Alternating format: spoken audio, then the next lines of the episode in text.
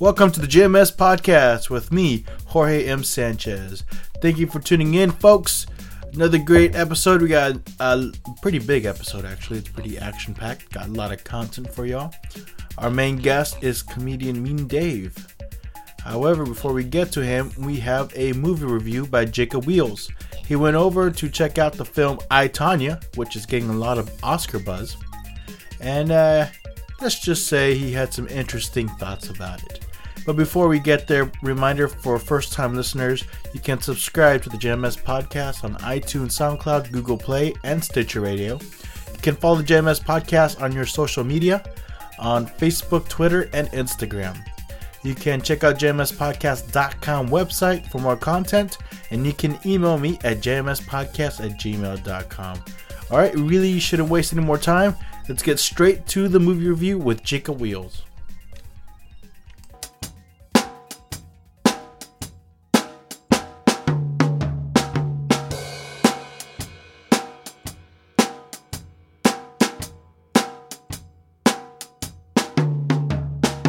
This, but uh, Are you ready? yeah. Let me just tell you something. Are you recording? Yeah, yeah. What's right. up? So, okay, so I went up to the I went up to the uh, the um the, the box office, right? Uh, And I'm like, let me get one for I Tonya, right? And the guy's like, oh, you know this is a rated R movie. Like, I'm gonna need you to see your ID. And I said, you know Shut who the- I am? Shut the I, front door. I am San Jose's best film critic. You better get me into this movie right now. when you were ex- explaining to them that you were the best film critic I was like, Jose. I am the best film critic. Get me into this movie. Uh-huh. And here's my Stubs account. And I gave him my phone number. That really, he asked you for ID? He asked me for ID. What the fuck? I don't know. Obviously, he doesn't know who I am. Maybe he was so shocked. You have a beard. I know. Maybe he was so shocked. He's like, I don't think this guy's the world's. the Was he high? He, uh, some old dude. He was probably on some kind of Vicodin or something. Was he hitting on you? Maybe it was a compliment. It was hitting on you. Maybe he- maybe he just wanted to make sure I was the I was the world's best film critic. Sorry, He I'm, asked- I'm working up to the world. He asked you for your ID, for not not for your uh, critic card. Well, Cri- you know, critic, my uh, critic card. Membership card. I was like, I have a shirt. I don't need a card. All right, let's get to the show. Welcome to another uh, Wheels on Reels with Jacob Wheels. Dun, dun, dun, dun, dun, dun. Is that the Superman? Uh, I thought you were thing? going with Indiana Jones. Indi- Was that Indiana Jones? I don't know. But but uh, here in the studio we have the best film critic in San Jose Yep. and possibly beyond. Uh, uh, I know some Martians are listening in. Mm-hmm. Uh, Jacob Wheels, how you doing? I'm doing all right. You know, I saw a movie. Yeah. It was this movie. Which movie is it? It's Tonya. The haters always say, Tonya, tell the truth. Tonya, Tonya. There's no such thing as truth. Everyone has their own truth. I was the best figure skater in the world at one point in time. Call that a clean skate? Stop talking to her. That girl is your enemy.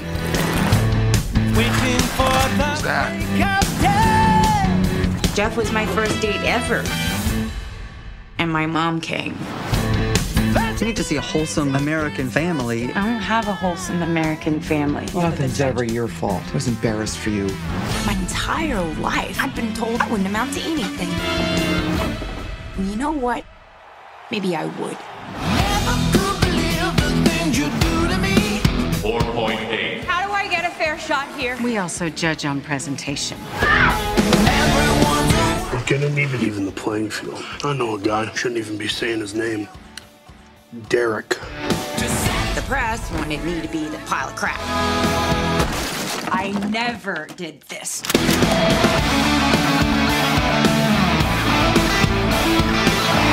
What is going on? We're with the FBI. They know something. What can you tell us about Tonya Harding? I don't know a Tony Harding. Aren't you her bodyguard? When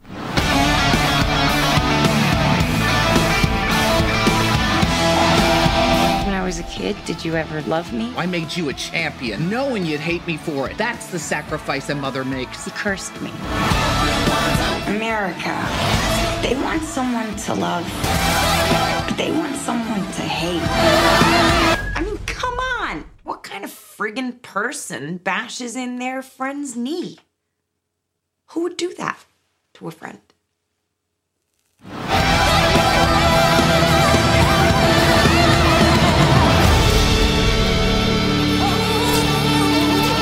Stop that. All right, I Tonya. Not a Tonya, I Tonya. I Tonya. It is directed by uh, Craig Gillespie. No relations to the jazz uh, trumpeter. Yep, I Uh, get that. And the star who's getting a lot of Oscar buzz is Margot Robbie. Robbie. I can't say her name Margot. right. Is it Margot? Margot. That's how it says on the thing. I thought it was Margot. And the critic's choice is Margot Robbie, I Tonya. You know what? For the longest time, She's Australian, you know. Sometimes you, you can't tell. she- there's I don't like- know. I I honestly thought she was she was the the wife from My Name Is Earl for the longest time. They do look similar. they look so similar. her, her name's something Press, Uh, Preston. Jaime Pressly. Yeah, yeah, I think Ja- it's Jamie. Jamie, yeah, yeah. Yeah, Jamie Presley. I fir- I was like, when I was watching this movie, I was like, you could replace her with, Uh-huh. and like you can still get that same trailer trailer trailer park vibe. Uh huh. Because this is like really trailer. Like I guess Tonya Hardy was uh was from the trailer park. Yeah, well, look at it to hold yourself. So pretty much, as far as we know, this movie is a uh, autobiography or uh, uh, a biopic, actually, film A biopic. a biopic uh, of competitive ice skater Tonya Harding, who had controversy back in the day because she uh, she they thought she's the mastermind of taking her competition out. No, yeah, dude. You know that that classic uh, video they showed on the news of of Nancy Kerrigan scre- uh, crying out "Why? Yeah. Why?" Oh, that's so good. I, I don't think you're supposed to look at it as, as a very good thing. You know, it's good acting. Um, But Tonya Harding, yeah, Tonya Harding. how did it go? I liked it. It was it was cool.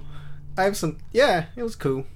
I liked it. Uh huh. I don't have anything to say about it. Can we end the review now? Uh, that's it. That's Thank, it. Thank, you for, you're for tuning welcome. in. You're welcome, everyone. Wow, that was Uh, fast. Yeah. Yeah. No, but it was a good movie, man. I like what they're doing. It had style. Like he like like one of the things they said was like this is like Goodfellas with like but for figure skating, and I was like I could see that. You know what I mean? They got that whole like like cool vibe, but for figure skating, which is not cool, which is weird. But you know, cool Uh-huh. vibes. So is it kind of like Scorsese kind of No, not really. kind of style to it? That chaotic editing. And, I mean, it is very chaotic and the camera movements are crazy and like someone it sounded like someone put Pandora on and just put the 70s station throughout this whole movie. oh, it's just the soundtrack. Oh my god, the soundtrack. Oh my god, talk about montage the movie. Am I right? High five. Oh, hey, fuck. There you go. No, man, this movie had way too many montages set to like 70s music. And you're just like, God, stop with the montages already. So it's like one montage after another. Yeah, it's like or- montage. We're gonna play Chicago. Montage. We're gonna play Norm Goodman. Spirit in the Sky. But th- those are good songs, though. They are. I mean, I'm not complaining, but Then what I am complaining about it? Too then? many montages in this fucking film, Okay. and it's like they cut the song mid song, the mid mid song. Yeah, Oh, okay. they cut the music mid mid song. What? So, if it's so stylized, how is the narrative being filmed here? You said it's a lot of uh, montages. Yeah, but, so but, it's, but is it a straight when she's young to she's an adult, or is it kind of like flashbacks and stuff like no, that? No, it's it's like flashback. It's kind of like that documentary style where they have the characters inside the inside the the story, like narrating, like like looking at the camera, like. But yeah, it's a lot of that, and then they cut back to like at first it starts off as like like it starts off that, and then it kind of goes to like Tonya Harding's childhood and how how she's abused Mhm. by her mother. Well, the thing is, like, uh, she came from. I mean, there's no better way of saying it. There's no political correct of saying that she came from a white trash uh, background. Yeah. which I guess kind of uh, played through how she was treated Mhm. by by the uh, pretentious ice skating uh, uh, associates. Uh, but I'm hearing performances are not just great at, from uh, Margot Robbie. Margaret Robbie. I'm fucking up people's names. Margaret? Uh, but also Margot. from Allison Janney. I'm hearing a lot of great stuff. Who played her mother? Yeah, she's a bitch. Is that like she played? That's her, a good thing. That's a good. Okay, so uh, what? Uh, Allison, yeah. Allie, as we call her in the industry, she plays really good, like hate, like mothers that are just despicable, Uh-huh. and to the point where it's kind of like scary. Like that's like she's typecast as like that bitchy mother who doesn't like anyone, and it's just like, oh god damn. Did you? I mean, when I was a kid, did you ever love me or anything? You think Sonja Henie's mother loved her? Poor fucking you. I didn't stay home making apple brown betties. No, I made you a champion. Knowing you'd hate me for it. That's the sacrifice a mother makes. I wish I'd had a mother like me instead of nice. Nice gets you shit. I didn't like my mother either. So what? I fucking gave you a gift. You cursed me.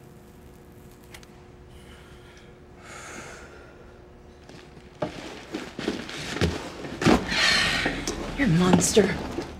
Spilled milk, baby. But is it great performances across the board? Yeah, yeah, fucking hey, dude. Like everyone, it was like the dude from, I think he was from like, I don't know who the the husband plays. I forget his name. I know he's probably in like something. Yeah, he was. Wasn't he uh, the uh, He was Winter in- Soldier? Yeah, he was in Winter Soldier. He was in uh, uh, Need for Speed, that classic movie everyone saw. Huh. And uh, I don't know what else he's in, but I see. I know he's in Need for Speed. Okay. Um, and then I don't know who this guy is. I don't know who this guy who plays Sean in the movie. Her bodyguard. Yeah, her bodyguard. But that guy was fucking fantastic. I wish he was in more of the movie. It's uh, Paul Walter Hauser. He's great. I loved him in this. Uh, he and he's uh, he mostly have done um, comedies in the past. It looks like. I mean, he's great as like this arrogant like idiot who just thinks he's always right. Oh, it's a lot of fun. I had fun in this movie. Oh, cool. How was the cinematography? It was good. There was a lot of like sweeping shots too. A lot of like panning and shit. And it's just like, oh my god, like I get it. You figure skate elegant, eloquently, like oh, swift camera movements, you know. But you know that's the style. How else are you gonna? This movie had its head up its ass a couple it times. kind of did. Like, oh, it's gonna. She's gonna look at the ground, and the camera's gonna pan to the ground, and then he's gonna. She's gonna look up, and the camera's gonna pan up. Is that a pan? uh, a tilt. A tilt up. Ooh, up, yeah. ooh. Yeah. You know, and it's just like, oh, okay, come on. This is kind of annoying. I get it, but it's kind of annoying. Oh, so you, you didn't like the direction? It seems like. It was fine. Like it for what for for for the style. You remember remember that thing I said it before? Style. Like it had a lot of it, and it, it went with the style. So I'm not gonna dock it points yeah. just because I didn't like the style for a bit. Well, it's interesting you mention style, and we're talking about direction because the director Craig Gillespie he has a variety of background. Like I was, I was looking at his uh, the films he made, and they're mostly co- comedy I films. mean, look at that hat. Just Uh, screams out style. Uh, but there's a couple films that are not really comedy, like Fright Night. He did the remake of Fright Night. oh yeah, He did the uh, the Finest Hours, which I saw. I don't know Um, what that one is. Uh, it's about like a rescue mission, which is also based on, on a real life event. Well, this movie had a lot of like drama mixed in with comedy because it was kind of it was funny at times. This is actually a little bit more. I feel like this he has he has a little bit more elegance in the comedy of this this film. You know what I mean? Like it's very kind of like. I mean, they're very much characters. Like they very much portray them as characters rather than real people. Okay, But like it's you know it's it's in it's in style. let's break it down. We'll break it down. Yeah. What are the pros? Uh, pros, great acting. Uh, like wonderful performances across the board. The only, I don't know, I guess the little girl playing uh, Margaret Robbie or uh, I Tonya was uh, I don't know, I didn't care for her much. You know, she was crying in some scenes, and I was like, eh, well, you know, a little girl crying, whatever. You know, I live in San Jose, whatever. We, we see those all the time right here Just you know, on second, on you Second what I mean? Street. on second, you There's know- a little girl crying somewhere downtown. everywhere. So I didn't care much for that, but like Yeah. everyone's just a fun character, which is which I liked it too because this wasn't supposed to be serious. Like you, eh, like A and E or or like the, Really, the It's- Hallmark Channel. It's being nominated left and right. It's not. You said it's not made to be taken seriously. No, no, no, it's not. How do I say this? They're they're definitely amplified characters. They they they took the they found a way to mix mix between like real emotions and like like they cranked up the the the arrogance a little bit in it. So where they, it's a little bit cartoony, but like it's it's very So it's exaggerated. yeah, it's exaggerated. Okay. To say the least. But then because like all the other film like if Hallmark, fucking Lifetime channel, they all did a Tonya Tonya Harding story. Yeah. We've seen it before. We need something fresh and new Uh-huh. with style. Correct. uh-huh. And that's what this movie was. All right. Should we go to the cons? Uh yes. All right. What are the cons? Fucking I hate CGI in this is kind of bullshit. I don't know what it is about CGI. They did CGI on They did one? CGI. Well, I'm guessing because it looked fucking weird whenever Margot Robbie was like spinning around doing twists and shit. You know what I mean? It looks, it just looks weird, and you're like, I think this is CGI. Like I played video games, and you're like, that's CGI.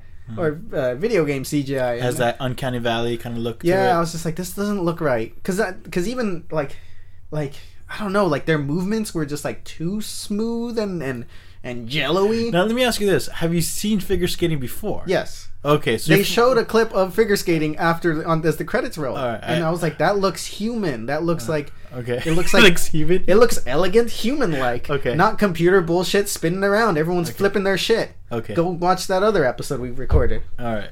Um, uh, yeah. So CGI was kind of weird. Mhm. All right, All right. What's your rating of the film? Uh, go see it. It's good. Yeah, It's good. It's got style. it's got style. You, you, style. you highly recommend it. Yeah, I do recommend it. You know, what I mean, it definitely bigger screen. I mean, don't watch it with other people though. That's my. That's kind of my. Don't watch it with other people. Don't fuck other people, man. Just get a theater by yourself.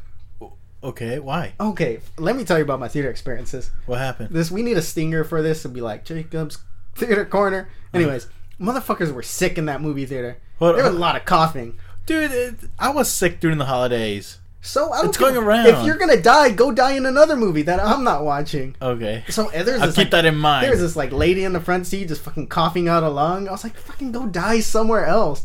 And then like she would cough, and then it's like a chain reaction of people coughing all over the theater. I'm like, I'm gonna, I'm gonna get sick here. I don't even know why I'm recording right now because I'm probably gonna get you sick because of this fucking lady in the front seat. There was only one exit. All right, there's one exit in the theater. What movie theater did you go see? Uh, in uh, Saratoga, AMC. AMC. Okay. There's one theater because it was a small, o- older movie, smaller theater Okay. and like she was sitting right there at that seat right like right as you like passed the hallway and there's like those two seats in the front she was sitting right there so everyone who had to pass her had to waft in her her sickness Hmm. i don't need that shit You know what you should do? You should go. You should have gone to the ticket booth to the guy that asked you for ID. You'd be like, "Listen here, listen here. Hey, sh- shut the fuck up. All right, shut the fuck. here. Hear me out. You, I am the best film critic of San Jose. How dare you How dare put me you. in a theater where the public is at? yeah Here, here, snap, snap your finger. stop Put me in a theater to watch a movie just for one, just for me, because I am the best film critic of San Jose. Do you hear me? Do you hear me? No, no. Shh, shh, shh. Just, just do your little computer thing and put me in another theater all by myself. See, that's what you should have that's done. what i should have done i'm like here's your autograph you're welcome and then hand it to him not even hand it throw it in his face because i'm fucking famous or hey give me the stats to this i can prove anyone that i'm famous all right, man. Uh, well, I guess that's it. Thank you for coming. yeah uh, you're welcome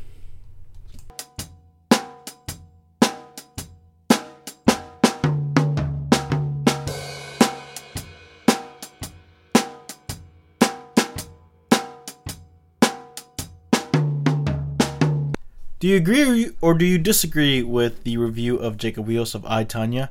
Please let me know at jmspodcast at gmail.com. I am still looking forward to seeing that movie. I might go see it this weekend. Now, uh, a correction.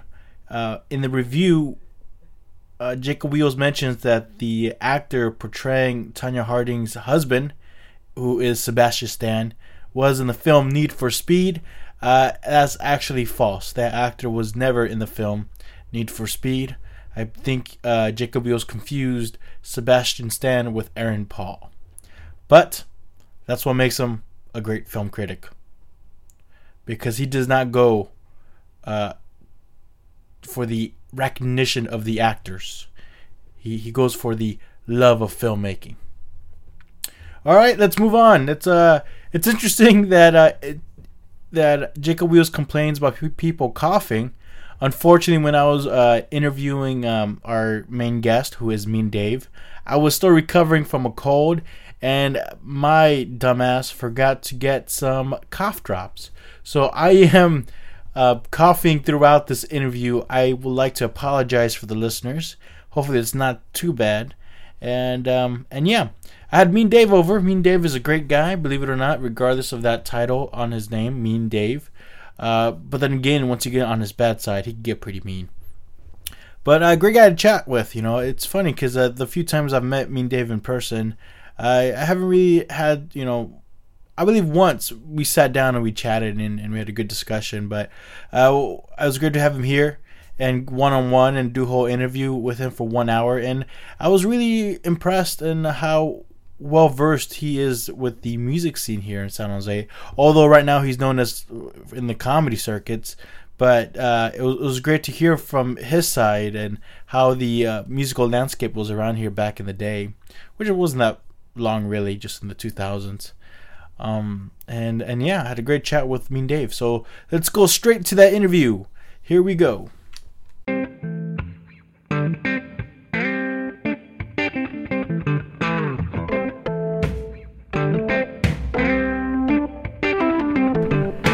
Just came through and we're already we're already here. What do you mean? How many like a uh, couple minutes of? Well, you know, do like how are you doing? How was your week and holidays and Oh yeah, I cut the shit. I guess I don't Yeah, know. you just cut. We, I don't know when the last time I saw you was. yeah. Marched down right into the house and right into the studio. And Oh, we're yeah. at it. Uh. I don't got time to waste there, Jorge. You're a busy man. Not- I yeah. appreciate you coming, man. Not at all. No, I'm glad it worked out because I, I, it really was kind of a quirk of fate. Of uh, I just, I, I appreciate you hit me up to do this, and then I was like, ah, shit, I'm never, in, I'm rarely in San Jose because public transportation's difficult down here. Uh, there's mostly open mics, not a lot of showcases down here because I, I tend to do more showcases and nothing wrong with open mics. It's just Right. uh, but I go on when I go on mic runs. You know, we'll go hit the open mics down here. And uh, but it's Saturday. I was like, ah, okay, I'll find a way. I'll find a way, or I'll hit the bus, do whatever. And then when when uh, I realized I was hosting at Roosters, I've got a new girl in my life, and I'm staying with her this weekend while I'm doing Roosters. And then I remember you told me your place was in North San Jose. And I'm like, give me the address. And when I looked it up, I'm like, all right, this is meant to be this weekend. So if you you, you can't do it this Saturday, I'm just then my higher power is telling me no. Well, So- that's, uh, I'm glad we, we, we could work it out this weekend. Uh, totally. No, worked Uh, good. Which is which is remarkable because uh, a lot of people, even people who lived in San Jose all their lives, Mhm. have never really been to this part of town. No shit. Yeah, no, it's Uh, yeah. There's uh, I can cuss. Yeah, yeah, Okay, you good. Just want to make sure in case whatever the fuck you want. but uh, but no, that's when when my, when I started dating my lady, we would uh, she uh, told me she lived in San Jose, and then but she got home from where I live in Newark. Uh, and she got home in like 15 minutes. I'm like, how is that? Fucking, how is that possible? You live in San Jose. Like San Jose's miles. You know, it's like even just driving from one side of San Jose to another is 20 minutes.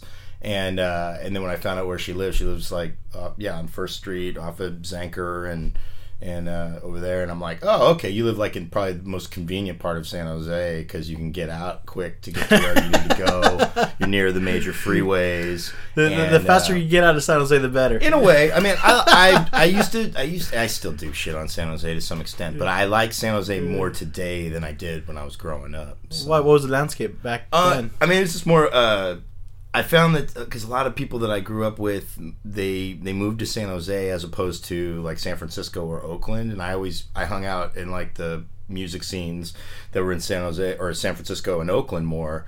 And San Jose, they had a music scene, but they they would just seem like they were above it, like they were above whatever. Like we're better, and, I, and I'm like, no, you're not. That's still kind of going on. In a way, no, it is and not just music, it in is, a variety But of. you know what? This is what's stra- this is what's funny about San Jose is that, that at that time.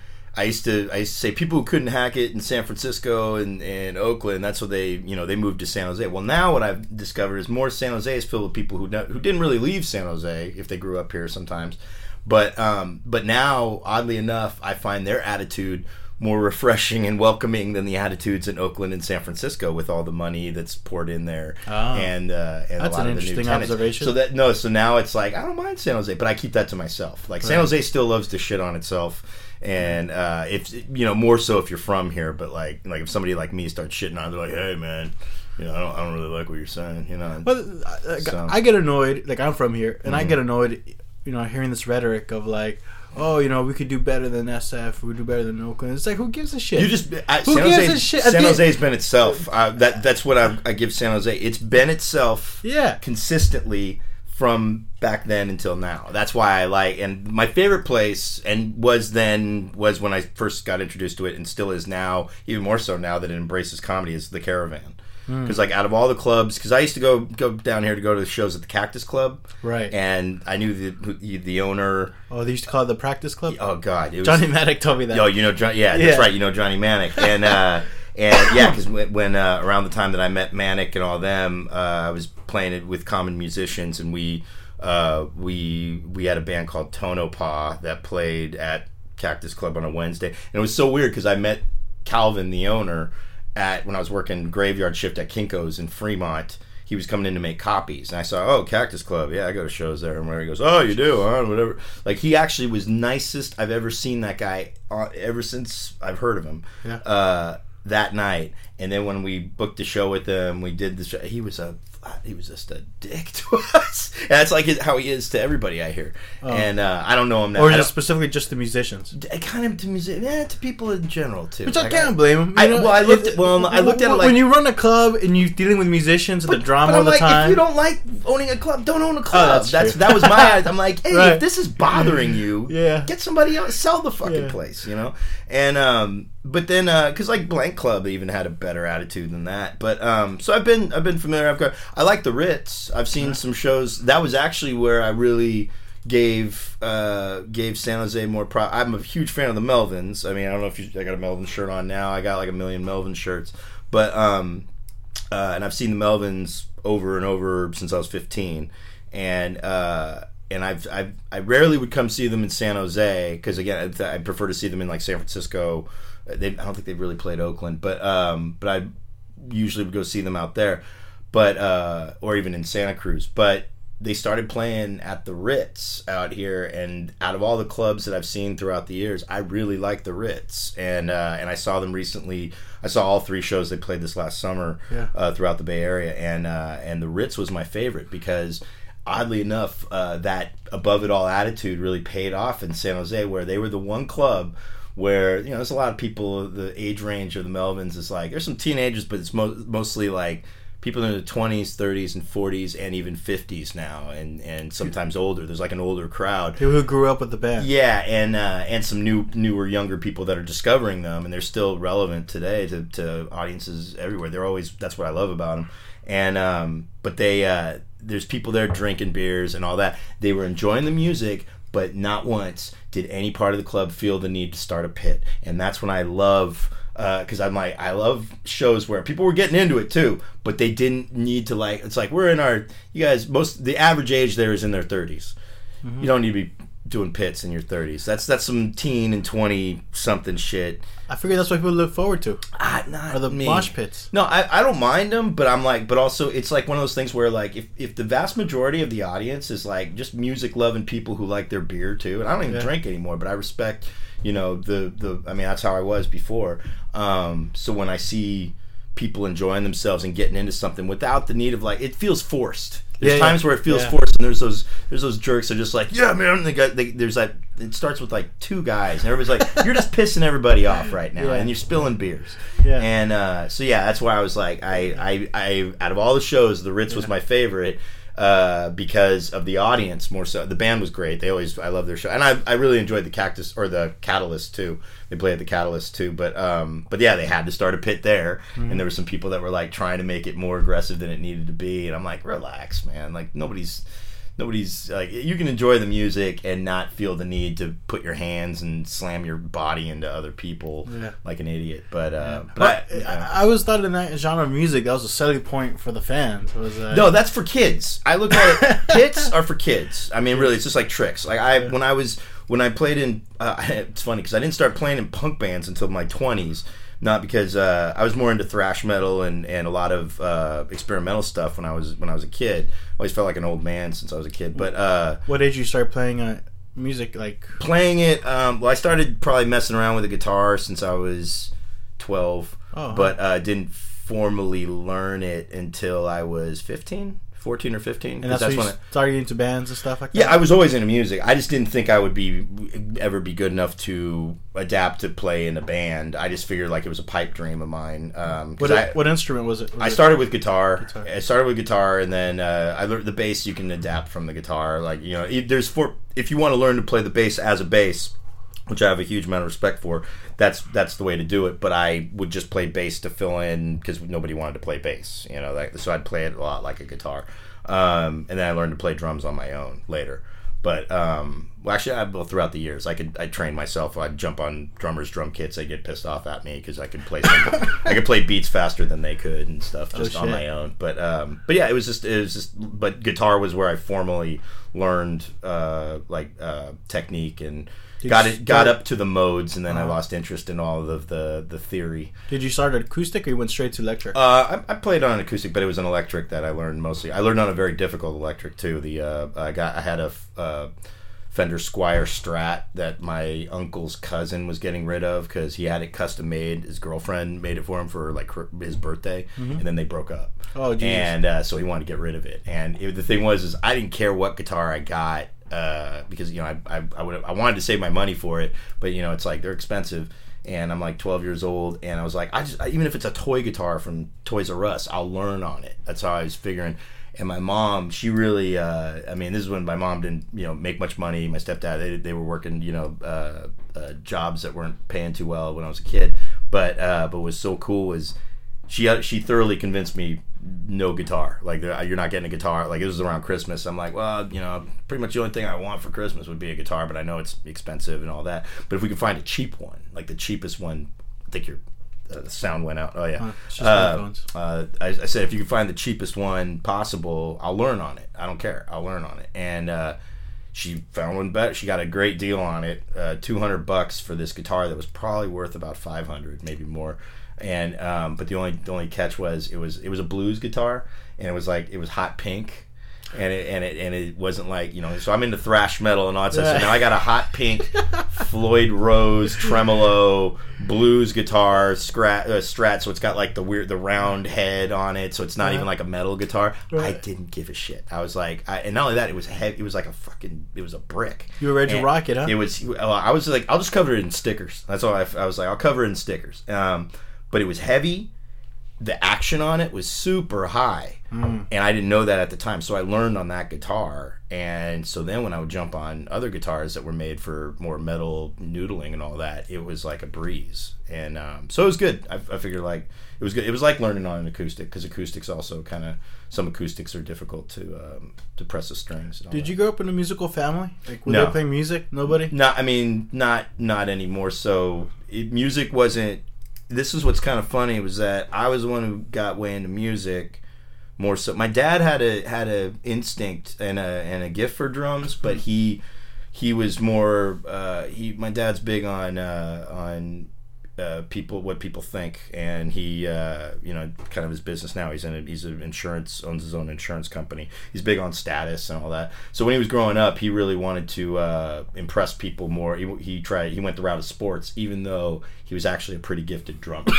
and um, my mom told me about this, and like he had the music teacher offered to even buy him a drum set because he was from you know pretty poor family, and uh, and he turned it down. and Was like, no, I'm gonna, I'm not gonna go that route. And um, I was curious about that because he, he still to this day has a he has a, he he's always kept it more to himself, but he's Yeah. had an ear for music, uh, stuff that he gets really into.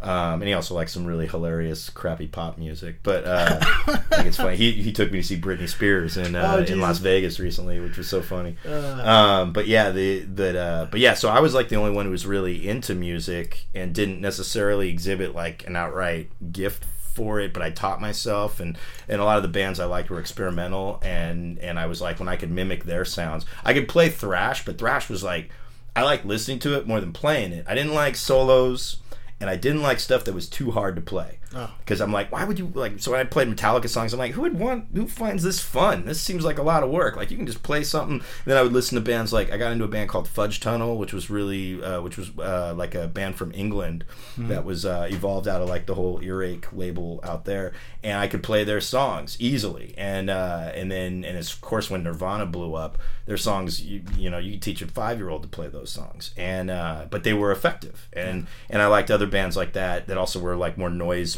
uh, oriented, like Godflesh and some other bands. And this is when I was young, so. I'm like getting introduced to this stuff in junior high, so I'm like, okay, there's a bar like uh, Gwar songs. Also, I was way into Gwar's "Hello," and um, and uh, oddly enough, I didn't find punk rock. Like I didn't. I mean, the Misfits were cool, but like I didn't. I didn't get into a lot of that stuff until way later. So then, when I played in punk rock bands in my twenties, that's when I started seeing all these kids. More, I never went to Gilman and Berkeley until I was in my twenties, and uh, and then when I was playing in this in this hardcore band, Funeral Shock, that was when I got introduced to a lot of a lot of uh, more of the younger scene that was brewing at that time, and I would see what what uh, and it was inspiring too, like to see kids that were teenagers um, be, behave oddly enough with all of the punk rhetoric of you know getting wasted and all that stuff they act they're, they're pretty adult in terms of keep putting a scene together doing it. They make mistakes or you know whatever. They forgive each other.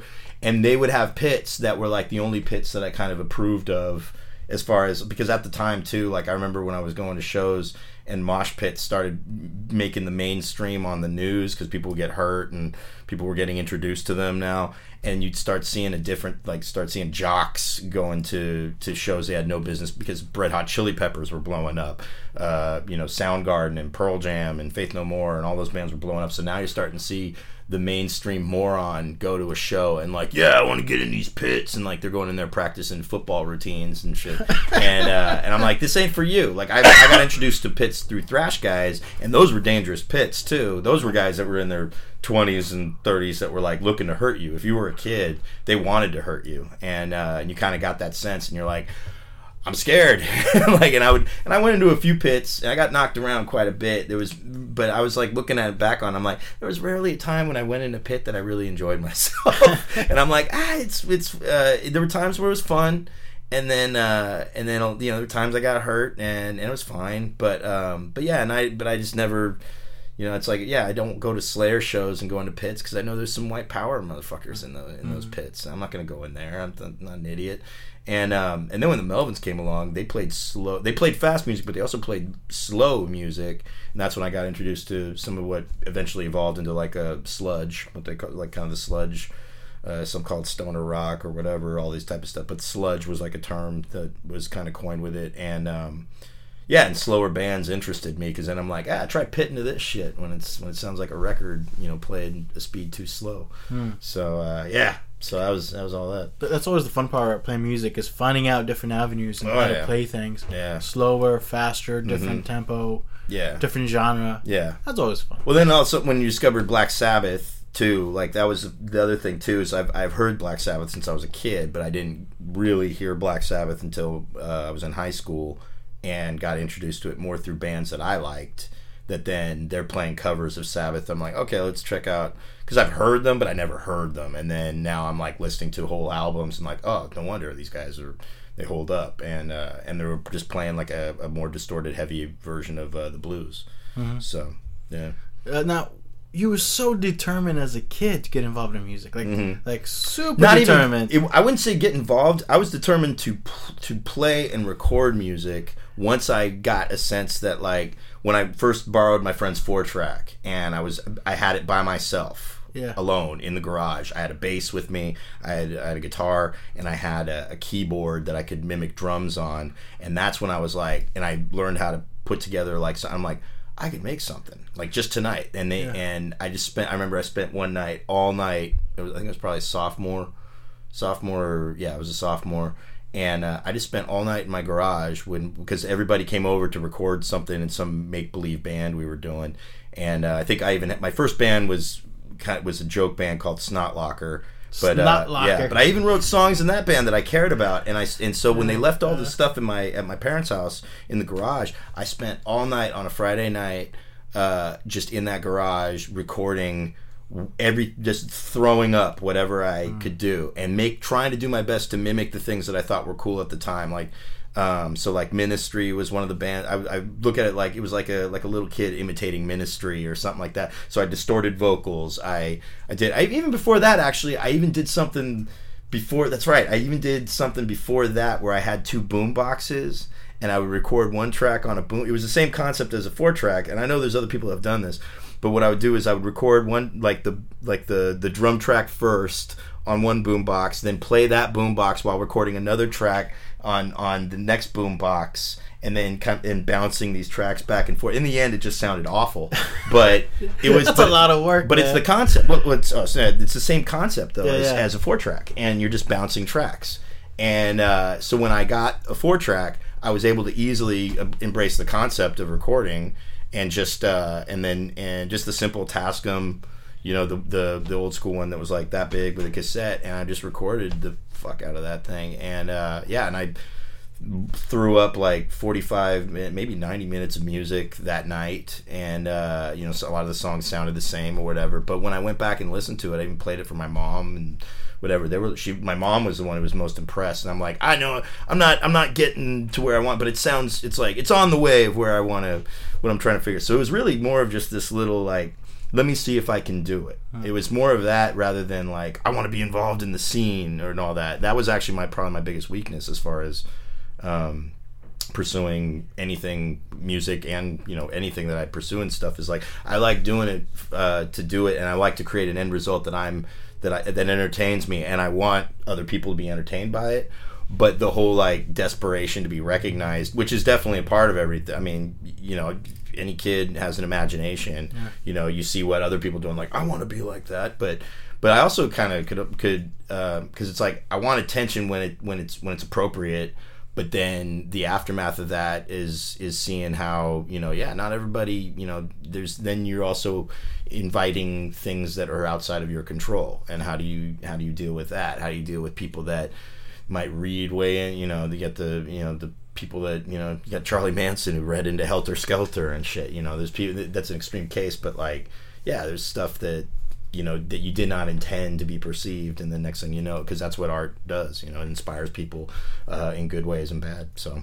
Now, how was that transition uh, when you went from recording your own stuff to Mm. actually playing it live in Live. in an audience? that was that was uh i mean that was kind of the point to me because i would go see live bands since i was 12 and then uh, i already embarrassed the shit out of myself with this band snotlocker trying to play live shows. What happened there? oh well we we my friend was the one who had set it up and it was because we even had a band before well they had a band that i joined and that was how i be, got involved in all this uh, monstrous joker babies and that's where i got this nickname trout head which is i still even have the trout head Oh Jesus! This is a that. necklace that I got for uh, that my my mom had made when I graduated, and because I used to wear a rubber fish around my neck for the trout head once because I I didn't start the name they called it called me it and then I didn't. Where did that come from? It was just random. My friend, I think he read it in a book, and he just he just said, "You're Trouthead," because we all needed names to be in this band.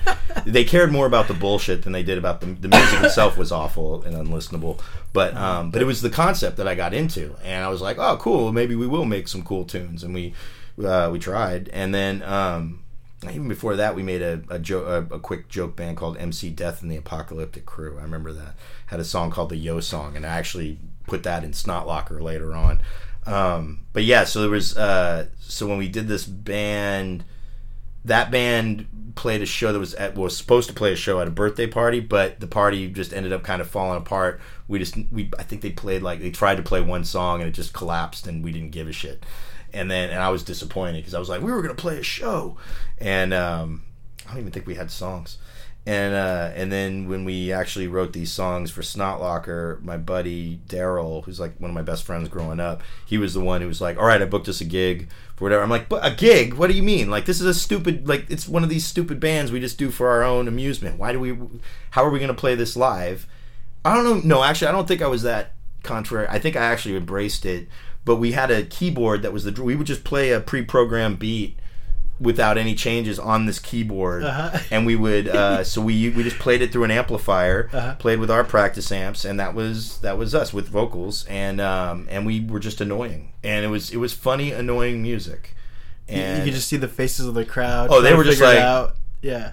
Like they would they would at first they because they they knew I was into heavy music some of my friends and they were like yeah I'm looking forward to seeing your band and then we would watch everybody slowly clear out and like oh this is embarrassing and like Oh, leave. yeah. which looking back on it is actually a point of pride in my opinion.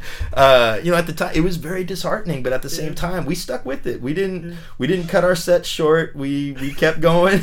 You just plowed through? oh we did. Both at Uh-huh. lunchtime at our high school we did that and then we did uh, I'm, I'm look back on. I'm very proud of it uh, in the sense that it, it was a it was a strange sense of determination playing something that people had an expectation of like oh this is going to be a band and then it was a big joke. Yeah, yeah. and what was what pissed me off though more for me was that my buddy Daryl was really the the personality of of the group in my opinion. And then when he would play he would sink into like like this like like withdrawn stage presence. I'm like where the fuck is where did you go Yeah, you're the like you're, man. you're, you're daryl you're the Yeah. you do most of the vocals so then i feel like i had to kind of bring a little more life to it and i was kind of not didn't feel like that guy at the time and um You can yeah- have uh, some sort of presentation when you're doing it live. yeah, like you know, we have, need to have some presence. But it was it was good just in the sense that later on, when I did start playing in bands that did, because I did, the live bands I was in that really became something a little bit uh, didn't come until after I graduated high school. I was still jamming with people. I played with one horrible cover band where they weren't like a horrible band.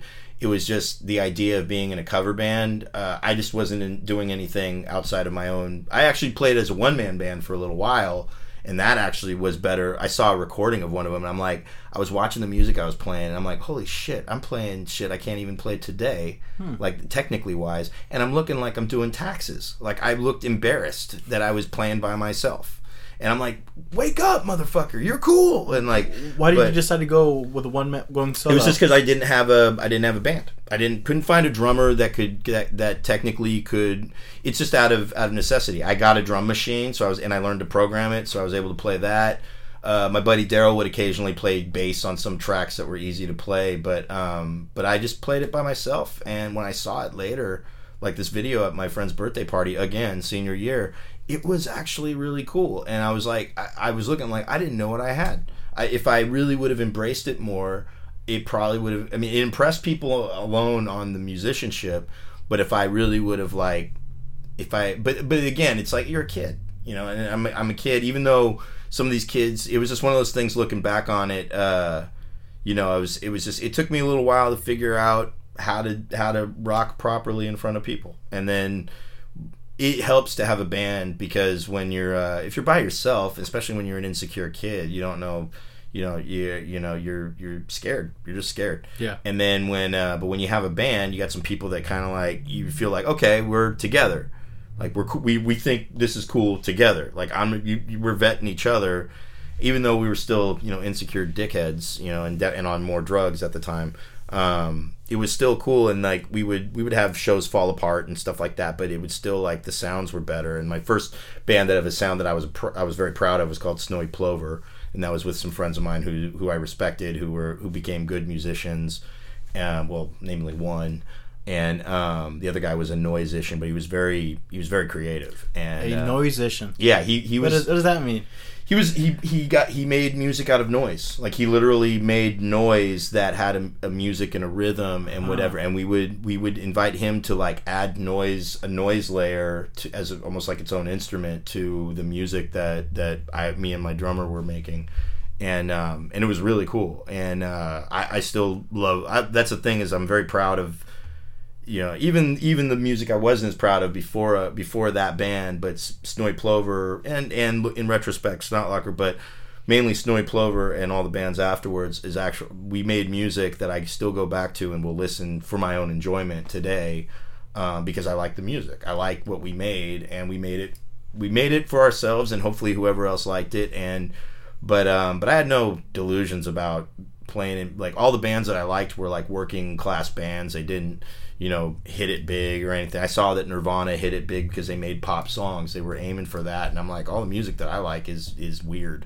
It's not, and maybe they don't make a living at it. Maybe they all, Hmm. who knows what they do. So the the dream wasn't necessarily to make it big with fame, but to be a working musician. was to well not even to be a working. it was just to make the music really that was the dream and then as i got older yeah the dream would be to like i don't know if it was so much the yeah the dream would be to be a working musician but i saw what it took to do it and you really need i, I even had like a I, I had this kind of like um, surrogate uncle figure growing up who was a owner of these corn dog stands i worked at uh, when i worked at the fairgrounds growing up and he saw that I took this huge interest in music and was was playing in bands and stuff. And he asked me point blank. He goes, "So what are you doing with all this music?" He was a businessman, and he used to work. Um, he used to. Uh, he was like a multimillionaire from uh, real estate, but before that, he was he was rich, then lost all his money, and then became rich again. He's one of these very resilient figures, and um, he used to book at the L.A. Forum back in the '60s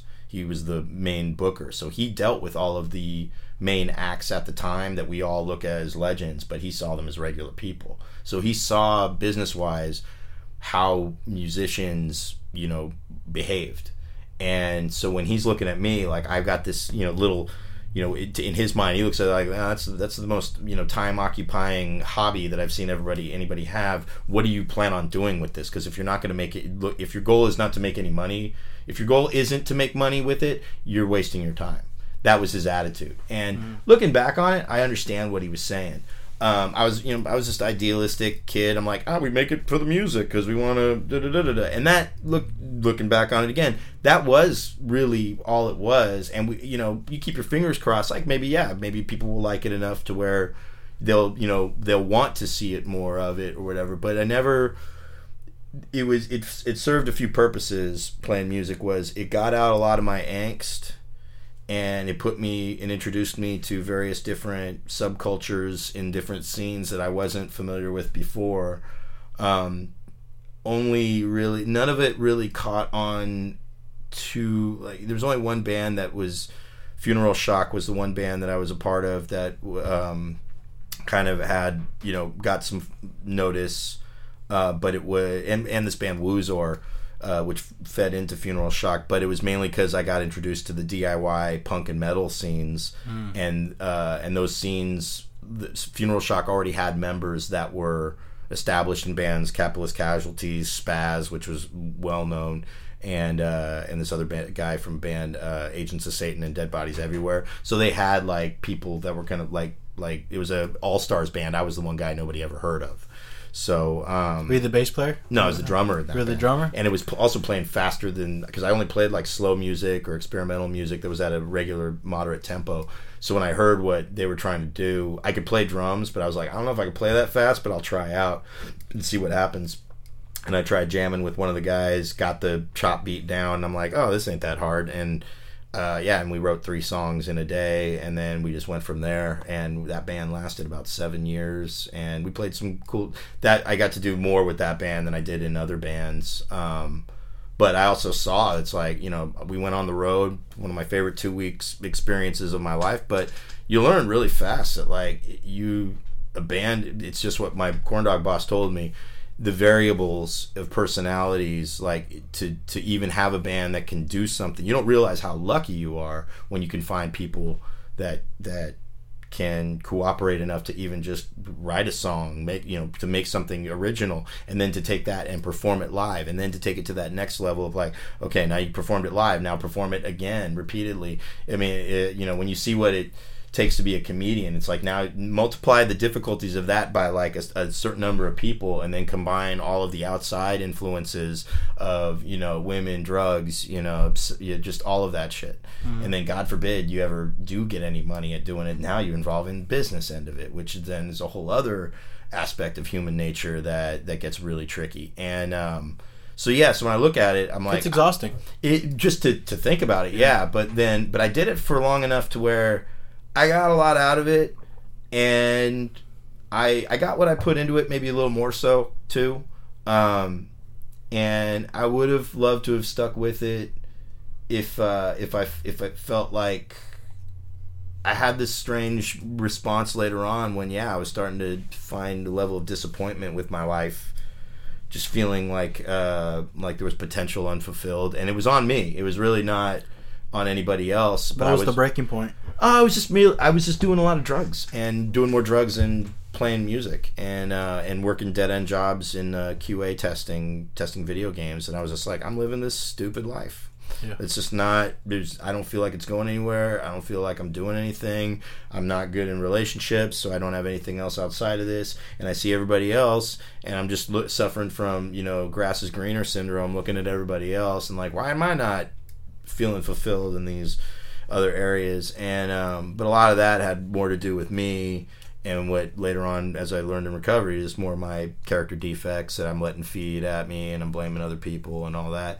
Um, because then it, uh, eventually when i created a band that had a comedy thread to it um, and then i transitioned into stand-up comedy that's when i looked back at all of the music that i made and i was looking i'm like oh there's been a humor through everything that I've done, and a lot of the songs that I wrote in bands that I joined were like jokes, in in like on some level, and I'm like I've been a comedian more longer than I I really admitted, and that's when I look back on what my parents actually raised me as a kid. I was introduced to stand up comedy since I was a child and we loved it. It was one of the few things we got together and watched as a family. I have favorite comics since I was like in single digits, Mm. and uh, and not just that, I memorized specials and stuff. And um, but it wasn't, and I love to get laughs. I really love to make people laugh when it's genuine and honest and feels like I'm being myself. Um, but it was this long path of like kind of uh, figuring that out to this to to when I first started doing stand up and realizing oh this is a whole other instrument I suck at it it's been a long time because I did it I started when I was 33 and I'm like it's been a long time since I was a beginner at something and Mhm. I'm like but I don't want to suck at this if I'm going to keep doing it and so yeah I question whether or not I should keep doing it or maybe just stick with music but I'm like but I'm so unhappy doing music and something about comedy and like feeling like it gave me something to put my focus my energy on and try to prove myself to a bunch of people that I didn't think were very good. Um, when I it just in that in that realm of I'm like I could do this. Like I'm seeing them do this, I could do this.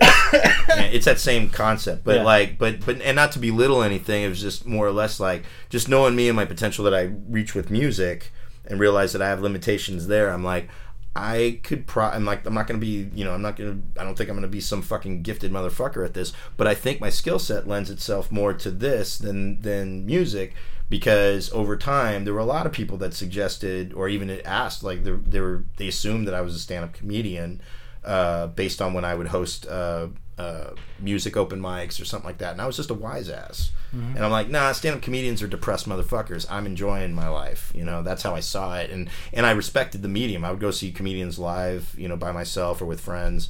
Um, but it, and there was a music to it. I totally understood that. But um, when I started doing it myself, uh, it was it was not fun, and I enjoy not having fun.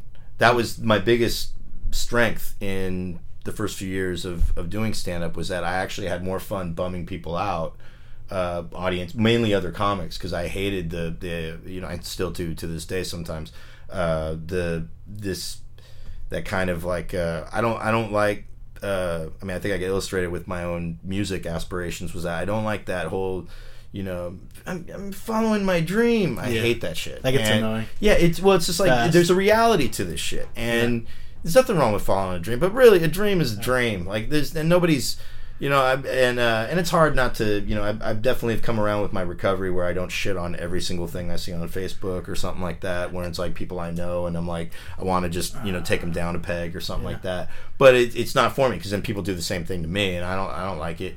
Um, or some people I do like it uh, it depends on who they are but um, but yeah, and then there's some people where I'm just like, yeah, you know what? I wouldn't keep doing this if I were you. and uh, but but I who am I to say? Because also there was a time when I was that guy, and uh, and and not to say like I'm. What it's like, but no, I have met goals in comedy, and comedy's done. I've been able to do with comedy that I wasn't able to, where I wasn't, uh, didn't find an avenue of being able to do. Uh, mainly probably because of drugs and alcohol. You know, who knows if I could have found some kind of way to make a living with some level of musicianship Mhm. uh, involved. But um, and uh, and I still love music. I could still if I had a band, if I still I can get into it without you know I don't need drugs and alcohol in order to get into it into that kind of into that other other level of of uh, mindset. It's very meditative.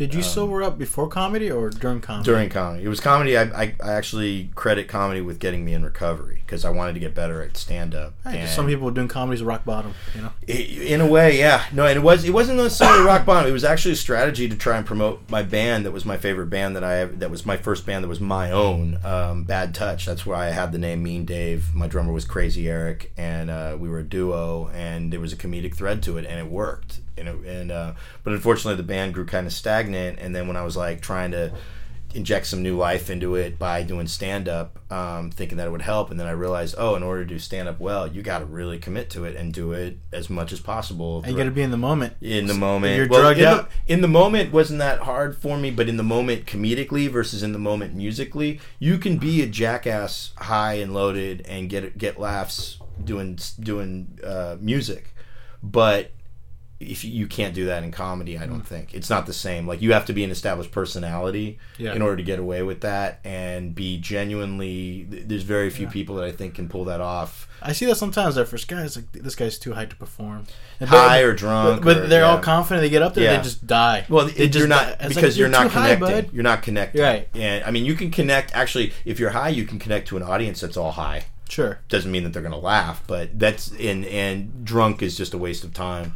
Um, but that's what's weird too is like some people, it's a clutch. You know. it's a it can be. Um, I think the best people, you're not up there drunk or too high. Like it's just you know, there's some people. I smoked weed to where it's like it didn't affect me on stage. So weed, you wouldn't know if I was high on stage at all most of the time because I was so wired.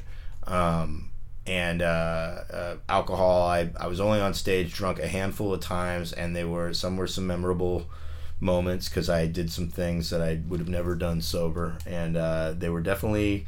Uh, there's some people. Their first introduction to me was some of these sets that I did, where I was I was trying to prove how racism isn't funny on stage because I think some people use comedy to mask their own personal racism, and so I was like, "You want to see or how misogyny, Yeah, yeah. I was like, "You want to you want to see how it's not funny?" And I just proceeded to make racist statements throughout my set on purpose, and uh, it was it was I. It's funny. You don't mind taking the bullet, do you? Mm.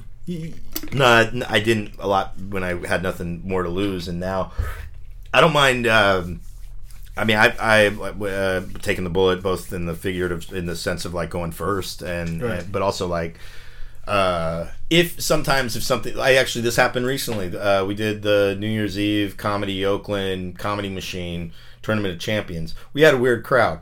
It was the 10 p.m. show, and um, part of me was like, because I've pandered before to those crowds, and nothing feels worse than when you do a set when you just do your set and you don't say what you're really thinking, and you lose Oh yeah. because it's like, oh man, I really wish I would have said what I thought. Not because I thought it would be funny and that I would win, but that at least I would have expressed myself. So that's what I did on, and I got through the first round because I actually wrote some jokes out of it in my head before I went up, and I was making fun of this crowd about who who pays money, who who goes to a comedy show on New Year's Eve before right before the New Year, and is like, I don't want to just go to any comedy show. I want to go to a comedy show with eight people, where slowly throughout the course of the show, seven of them lose faith and confidence in themselves as they're all eliminated and go home rethinking their shit before the start of the new year. And uh, that's the comedy show I want to go to watch to watch people get bummed out, and uh, and that's and that got them laughing. And uh, but they were a weird crowd because they they normally those crowds can be very energetic and very like they want everybody to win and all that but they and they did technically but um but they were like they did not laugh at two comics. One of them was kind of hit and miss. I, I didn't blame him but the other one i'm like really? You're not giving him anything. Like he he hardcore bombed. And i'm like this is new year's eve. Like you guys like i'm fucking shocked that you're not like there isn't anything in this guy's act that's connecting. Hmm. and he knew it too and um, I felt bad for him, but uh, but hey, you gotta learn. And, uh, and he's a tall white dude, so he ain't gonna he ain't gonna. I'm like, you're you're gonna be successful at whatever you do, buddy. Like you can't you can't possibly fail. Uh, like you know, even if you fall, you're still five foot five. You know. Yeah. And um, Got a lot going for you. yeah, and he, uh, but it was funny. Uh, so I shit on him the first round with some jokes of mine. Got got through the first round, which actually I think somebody kind of got a little bit because they do the applause meter or whatever, and I got moved on when I think ah maybe somebody else got kind of uh, got kind of shafted, and then um, and then the second round I shit on him again. I clearly didn't like I was like yeah I'm not like I didn't know I wouldn't move on. I got more laughs than one of the people that moved on, but it was because the things I was saying were was like not pissing them off, but was definitely like yeah you don't want to you don't want to move on, and um, but it was uh but yeah and i said what i said and I, my whole goal was just to get to the second round really because i lost in the first round like two years ago and this was the tournament of champions so but Now, when you first transitioned from music to comedy, uh, um, did your parents support that? my parents really didn't uh they um well they uh, tech, they actually literally did not not uh not because they chose to i told them that i was gonna st- i had to move back into my parents house after uh I, I lived out of their house for about eight years and uh and that's when i was hitting uh hitting the skids with my drug abuse and in denial and um, and I got caught in a rock and a hard place uh, with funds. I had a lot of money saved up, and then I lived off it for a little while when I was uh, when I quit one job because of my principles, and um, and then I found myself really slacking off and not getting another job. And then, uh, and then I was like, I put myself in this position where I'm like, but there's other family stuff too. Like moving back in wasn't just for me. Like I was also paranoid of my stepdad because of other other personal things. Look, tr- thinking that I'm looking out for my mom and like some other stuff. And uh, so I moved back in, you know, looking like you know things were not doing well. Um, and that's when I decided I'm like, fuck it, yeah, I'll start doing comedy. I already talked about doing it uh, when I was a year before. I was working with a guy who just moved here recently, actually back from Albuquerque. This guy named William Bolt, and we used to work at Sega testing video games. And he was a very he's a very funny guy, a very funny guy to just like chit chat with and stuff. And he had a presence where, and I'm I was you know, again, stand up comedy is a huge influence of mine. Um, just as an art i would say as an art i mean art form whatever but like it, it informed me as a musician as whatever as just you know a person. And we talked a lot about stand-up comedy and just his sense of humor. I, I just suggested him like have you ever thought about doing it? And uh, and he was like you know actually i kind of have. And that's when we talked about the brainwash. And uh, so he, we kept talking about going down there for that open mic on the thursday together but uh, but I kept blowing it off because I'm a drug addict and I wanted to go home and do coke, and uh, and he uh, he ended up following through on it in 2009, and then I didn't follow through on it until yeah I hit the skids and had to move back to my folks' house, and in April of 2010 was when I did my first set, and I was drunk, um, and uh, yeah, and then I have vague memories of it. The set went all right, but first night I went up two other guys who I'm still friends with today went up uh, Phil Woods and uh, Bryant Hicks, and we all still do comedy today, and they're very talented guys in the local scene, and um, and it's cool. Like we, uh, and there were other people too I saw around. Um, some went on to do you know stuff, some quit, or we just don't see them anymore. Um, but yeah, so the the my folks were like they I had to you know I was really dicking around trying to get it I knew what it what I had to do to I was just trying to get out of the house again and I couldn't I didn't want to do QA work. It was it was killing me. I I was sick of testing video games and working in that field because uh, I'd done it for like at that point like 12 years and uh, there were two more years that I did it and then um, I was just reaching a real end of my ropes type thing and the only thing that was really I was finding some solace in was doing stand up when it went well, even and even when it didn't go well, and um and going to mics and meeting this whole other community and stuff, and then I started seeing a lot of the things that probably was like paralleling what was dissatisfying me in music was that I was making friends with people through my drug addictions rather than earning respect through funny, which is what the, if you want to do stand up comedies and I the thing kind of is the same in music. You want to you, you know you can't the thing about the DIY music scene, you can't just schmooze your way into it. You have to you have to be genuine and you have mm-hmm. to really come from a place of where uh, what you're expressing is you. And uh, and there were people that you know you, you kind of got a got a bearing for all that so then when i got into stand up the thing that's completely different than the diy scene is that everybody wants to make it everybody is unashamedly you know like just just wanting to whore themselves for anything to get attention yeah. and it is not underlying the underlying aspects of DIY punk and all that. Yeah, you want people to notice you, but you want to know you want to be noticed for being genuine more like it's it matters more to you that you're authentic yeah. than you are noticed. Yeah. Whereas in comedy, polar opposite where it's more the virtue is being noticed, being famous, being all of this horse shit as opposed to being genuine. That's that's still an aspect that comedians and you know the comedy community likes to think that they but there's one thing I've confirmed through all of my research and performance all of comedy is a hack on some level. Either it's a hack or it's a response to hack, which is hack in and of itself. Well, just like in music, all chords have been used. They, in to, to many respects, and um, and and being original really just means sticking to your, you know, finding, it's finding who you are, and and being yourself, uh, you know, authentically as in the moment as possible. Like, but comedy is a different. It's a different medium, and it took me a while to really fully, in a way. Uh, I, and I say my transition to music. I use this parallel because I, I, even though it's like I'm not the biggest fan of this movie, but it really is uh, the the same path.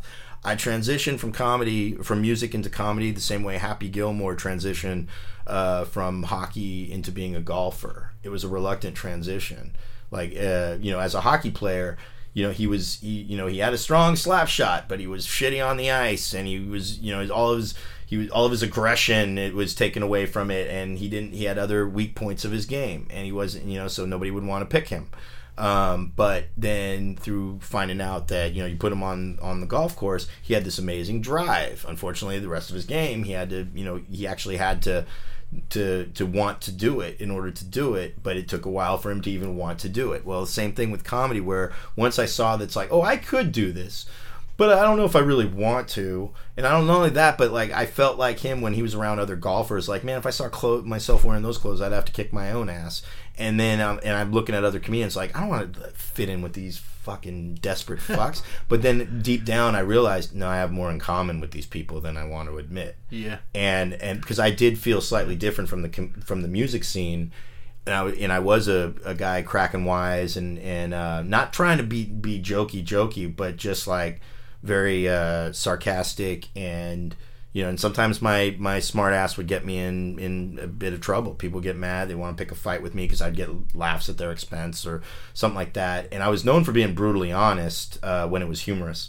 And uh, and that's where mean dave even though i coined the name as a character for the band um, I knew it would work because I've been told before that I was being mean when I was just being honest and upfront. Mhm. and that was all based on an acid trip I had a long time ago where I discovered I'm like I'm, I'm a real bit of a sociopath just from my my childhood you know just my uh, survival skills of like telling people what they want to hear just to get them off my back. Yeah. and uh, and then realizing that oh no honesty is the best policy. To a fault in what I took from that because then it was like I'll be honest even when it hurts and or what it's, if it gets me in trouble or whatever because at least you tear the band-aid off faster. And then i realized no that's not always the best route. And that took a long time to figure out. But um and then yeah so it's it's it, you know it's it's really been incredible that comedy introduced me to a core part of my being which is that i do enjoy i enjoy making people laugh by being myself if it's possible. I do want to that's one of my my um, uh, one of the it's one of the things that kind of it's one of my spiritual principles that I feel helps me connect to other people is Yeah. that I, I do deep down not I don't like to alienate but I will find joy in alienating uh, if I feel it's it's justifiable or whatever if it just feels right Right. um, and if I'm being myself if I'm feeling genuine um, that's still been a, a strange course since being sober um, but uh, but but definitely you know seeing that what once you know was something that expanded my imagination like george carlin said became an inhibitor and uh, in using drugs and uh, and then definitely in comedy because i was every time i would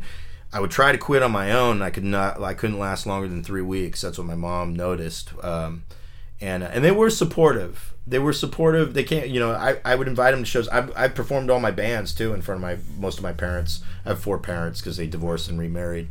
But um, Do you have any siblings? yeah, I've got one biological sister and two stepsisters. I'm still fairly close to, and uh, one stepsister and stepbrother that are estranged. Like we don't really see them. Did they also catch some kind of creative bug? None of them, no. Like my, my no, not at all. Like none of them. Uh, I'm the only artist, I guess, in the family. Like my stepsisters are just like they were uh, more in. You know, they're they're they're they are successful at what they do. They're you know the stuff they do. One raises a family. One the other one she's uh she now is a uh, a corporate um, corporate steward or like a, a host on a plane, whatever server. Mhm. I don't know what they call them, so that they're genderless.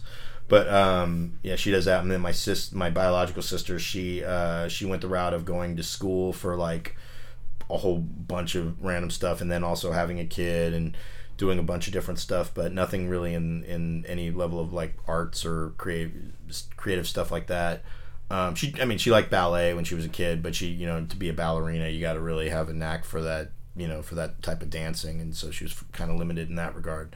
But, um, but yeah, and I was I was just I just did this stuff in my you know away from people seeing me, Mhm. and then uh, and then like I said, it was like I found other people, and then we it crept out, and um, like I said, my favorite band was the Melvins since I was 15, which was a weird band to like admire mainly because thinking like a comedian, they were the first band I saw th- that I was like, how do you handle it when an audience doesn't like you? Because I would see all these bands that would bomb Yeah. on a regular, and would, I would love it because I'm like, you get to see like a, nothing's funnier than watching a, a in the music scene than watching a thrash band or a band that's like really postured. They got their amps all you know ready from Guitar Center, and they got their you know all of this all of this posturing in their hair and everything, and they're playing to like say like 15 people in a in a big club, and you know not many people are there because it's a local showcase, and uh, and they're playing their thrash song, and everybody's kind of digging it, and they're bobbing their head, and they're like, well, "What the fuck, everybody? Come on, start a pit! What the hell, man? Like whatever." And you're just like, "Chill." That's awkward. There's there's 15 of us, man. Like, Yeah. if we want to start a pit, we will, but we're gonna ch- we got a lot of space here. I don't Like, think the band decides when a pit starts. that's right? exactly my point. And and yeah. same thing with laughter. It, it's an involuntary response. Yeah. And if the audience wants to start a pit, they'll start a pit. You be you're supposed to be the source of inspiration. There is nothing. There is no contract between Yeah. the performer and the audience that states that the audience has to do what you want them to do. No, you're the performer. It's it's your job to inspire them to do whatever the desired result is. And the Melvins, so so I would see these bands. I would Gwar being one of my favorite bands when I was a kid, and every band that would open for Gwar, no matter how good or bad they were. The, op- the audience would get there early specifically to boo the opening bands. And i never understood that I'm like, if you guys really don't like it here, just show up late, man. Gwar ain't coming out any sooner. Yeah. Like I, I, I, because I'm like, I want to see these opening bands through. Like, you know, stop booing them, stop spitting on them, stop throwing shit. Like, let them play. Right. And uh, but it was almost like a rite of passage, and they got used. Like the bands, they had this one band called Agony Column that cracked me up. They weren't, they weren't like the best band or whatever, and they were ugly as shit. But it was funny as hell because they were like the whipping boy of all of the bands that that like they regularly opened for Gwar, were regularly shitted on by the Gwar audience, Uh-huh. and uh, and that's all I know them for was was touring with That's Gwar. gotta toughen them up, you know. Yeah, it kind of was. But um, so then, uh, but then, and I was hearing about the Melvins. I noticed the Melvins. They they were living out here in San Francisco at the time, and I would see that they played a lot of free shows in the area. And I was like, and I would see the bands that they were playing with, which some would be punk bands, some would be metal bands. And I'm like, who's this band, the Melvins? Like that, it, just the name intrigued me. Like, who would pick that name? It sounds so stupid.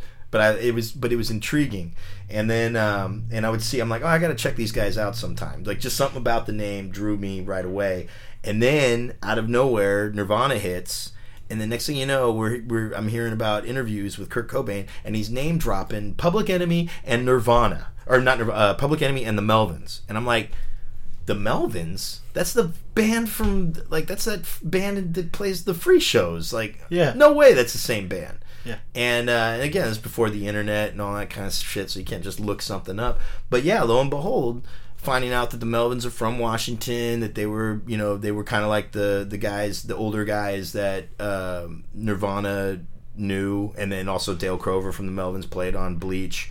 Found that all more later, but. So uh, it's 1992, and Gwar is playing a split headlining show with the Melvins at the Omni, where I would go see shows in Oakland. And I'm like, oh, cool! I can finally like Melvins are playing with Gwar. Interesting. Like now, I finally get to see this band that I'm hearing about, that I've been curious about, and um, and so we go, and uh, and it was my favorite Gwar show. It was the that was the pivotal show where I went from like there was music before this show that I listened to, and then there was music. The way it changed the way I looked at music after this show, because the Melvins, they answered my question: What do you do with, with this Gwar audience that are obnoxious assholes that are there for this, you know, this this uh, P- Muppet show on acid, uh, uh, obnoxious performance, but it's a lot of fun. Um, they went out there and they set up their amps and, or they, their amps were already set up. Well, they would go out there individually and they started turning their things on and uh, letting them feed back, and then they would go backstage and they would let the amps feed back. They were letting them feed back to a deafening volume slowly over the course of like thirty to forty minutes. Holy shit! It was it was truly hilarious. Like and and it, the thing, the hilarious thing about it, They didn't even play. They just let the, well, the feedback. They, not they would they let the amps feedback, and then not only that, or it was either the amps or they had this sound, but it was deafening. And the thing that was hilarious about it, because I knew they were deliberately fucking with them, because one every now and then one of them would come back up, pick up their their guitar or, or like individually, and act like you're like, come on, yeah, like you know Yeah. whatever, and then they would take it right back off and go. it was fucking hilarious, and they Oh, did this. what a fuck They you. did it for so long, and the, fu- the the reason why I knew it was like it was it was a fuck you to the Gwar audience. Um, I looked every they, these guys were pissed. They're they are fucking so but they can't like flip them off because they're covering their ears too because it's so loud. Uh-huh. The Omni actually I heard they instituted a volume uh, ordinance after that show because it hurt so many ears, and uh, so. But and I look over and there are these two guys that are trying that are trying to smoke weed. This is before I even smoked weed, but they were smoking a bowl uh, between the two of them, and they were I could tell they were the one they were the two Melvins fans amidst all these Gwar fans because they were smiling ear to ear like like they got that this was a, a gag. Yeah. and They knew uh, what's going on. And yo, yeah, and they were just like, "Fuck yeah, fuck all you Gwar fans," like because I was kind of like that. I'm like, I love Gwar, but I hated Gwar fans Yeah. and uh, and so it's so goddamn funny. And then so the, after all of this shit, the Melvins fucking shook up the hornet's nest, and then they come back out, and then they played. I believe the first song they played was because it was a slow, sludgy one, and my guess is it was uh, Boris, which is one of their iconic songs from my favorite Melvins album, Bullhead, and uh, it's this slow, dirgy song that uh, is, and not only that, a lot of their songs at that time, and still to this day, um, they really play with time signatures that are not standard 4-4 catchy time signatures. Mm-hmm. So they do they and not only that, they wrote a lot of songs that where the riffs would be would have odd changes. It was like math rock.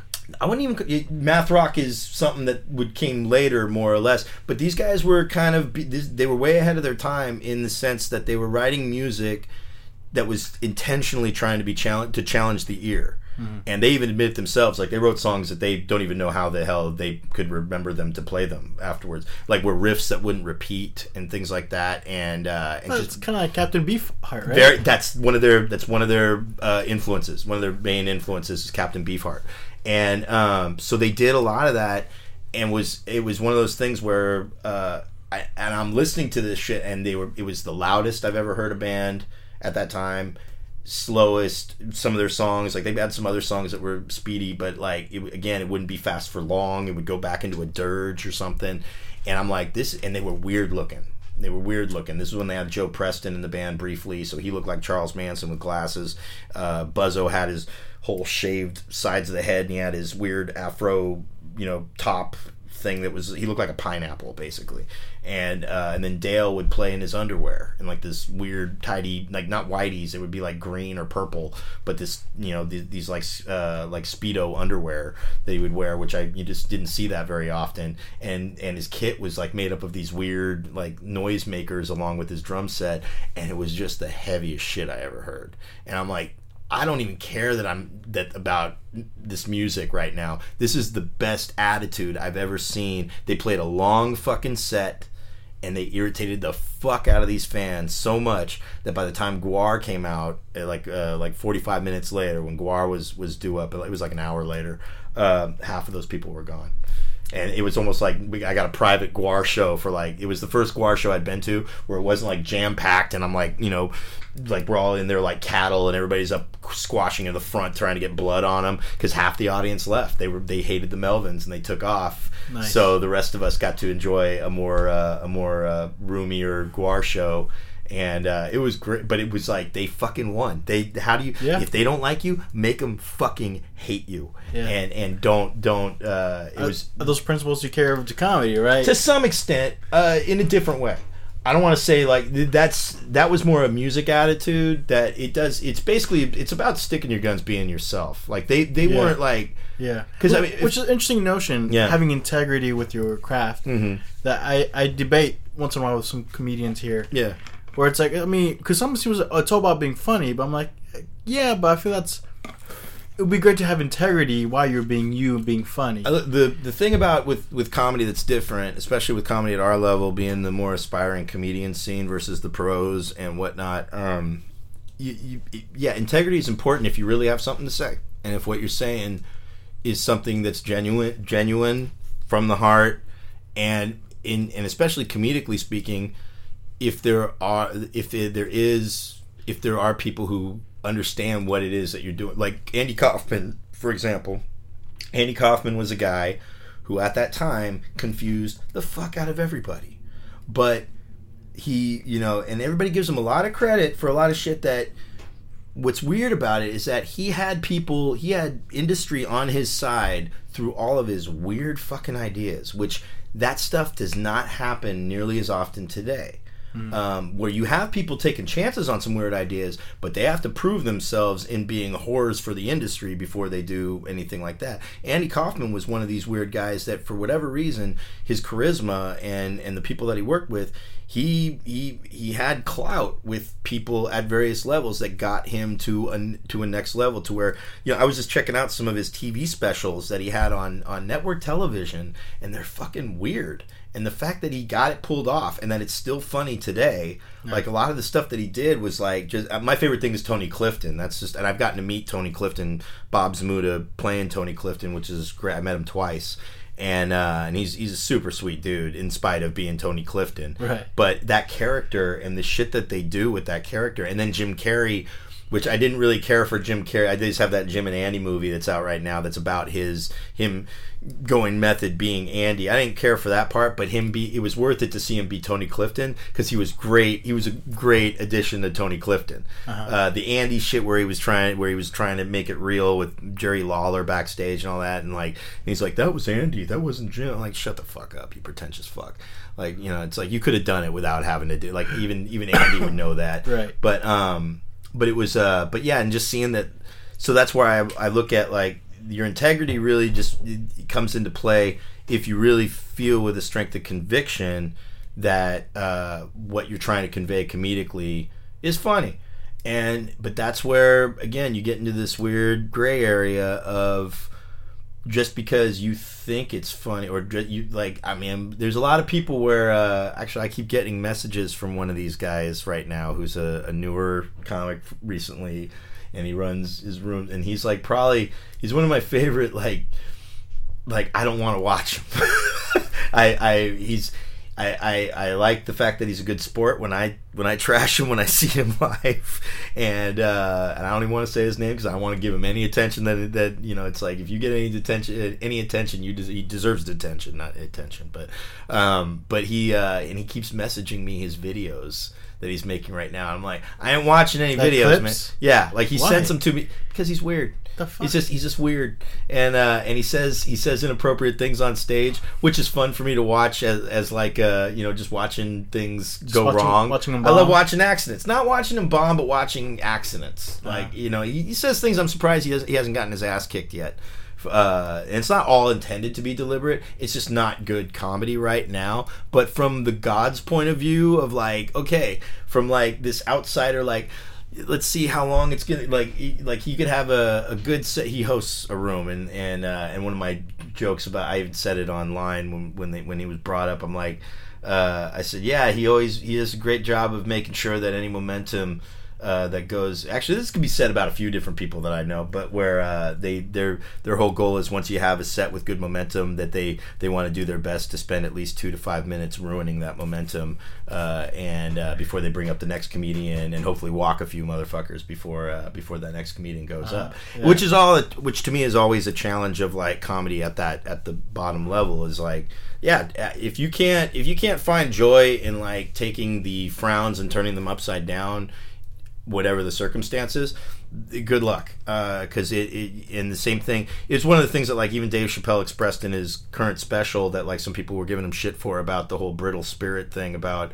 you know this one chick saying that you know the whole incident with louis ck ruined her ruined her comedy dreams. It's like you may not have had a dream if that's something that ruins it. Like really if anything it's and it's not to say like yeah nobody would want to experience that shit. It's, it sounds horrible but there are worse experiences and and as a comedian it's you know it seems like actually ripe to ripe opportunity to come up with something uh, inspired by it to make it funny or whatever. And not only that now you've got now it's out there. And now you got the guy not denying it.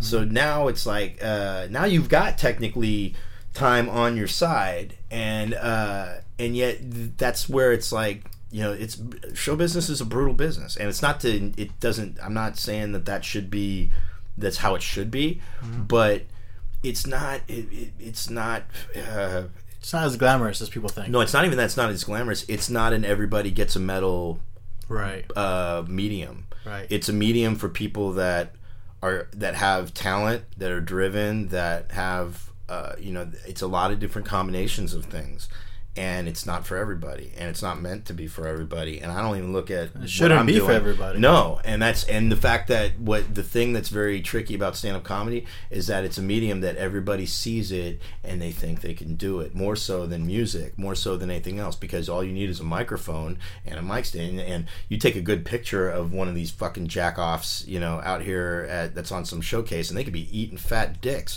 but you take the right picture they look like they're doing it and and you don't know what they're saying on the microphone. And then you've got uh you know a level of like you know whether or not people are really uh, honest with themselves if they have the capability of being honest with themselves. Like how do you really think you did? Sorry. Yeah. oh no no problem. It's like how do you really think you did?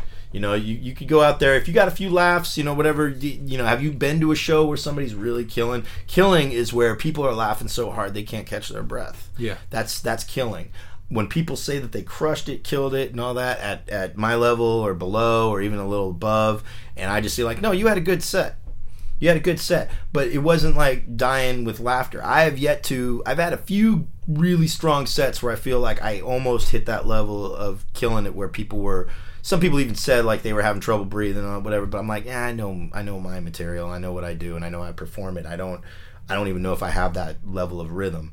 But um but when I see other people, you know, claim it and all that other stuff, and there are people that I do know that are, are I had to follow a set actually, uh, Chad Opitz, who you know, Oof, yeah, he's- okay, yeah, he's a very funny guy, and um, he's a very creative guy. I I always I love ripping on him though too. It's like, yeah, you know, he's a one man improv act, motherfucker, and because no, he because no, he, he He's writes- such a good sport. Oh, though. he, he is. No, he's such a good guy. I've, I've known him since he started. I used to see him eating shit with with his jokes. So it's like to see a guy go from that in like depressing rooms to where, yeah, he's like a local, you know, a guy that that, that people love to see. And uh, and I've seen his act plenty. Um, and uh, and he does the uh, he, he does that closer. If a crowd is a good crowd, I had to follow him at the punchline at a showcase on sun, on a Sunday, and he did his Coors Light bit. And uh, and and this crowd was it was funny because the crowd was good, but they really woke up for Chad. And then they and the more that he does those bits that are like just have built-in applause breaks because he gives such an effort to it. Even if crowd sucks, they usually applaud and um, but they were eating it up, and he's going all over the fucking place. And then he goes and does his somersault back on the stage, and they're just like, oh, like they've never seen a somersault before. And uh, and I had to follow that shit. So and it was a perfect time because not many people can do this too, and I don't encourage it either. I don't encourage people to shit on each other, whatever. I know Chad, I love Chad, um, but I'm like I'm more looking at like, fuck, I'm I gonna follow fucking you know? Because Right. I I because it's not and it's not anything against Chad.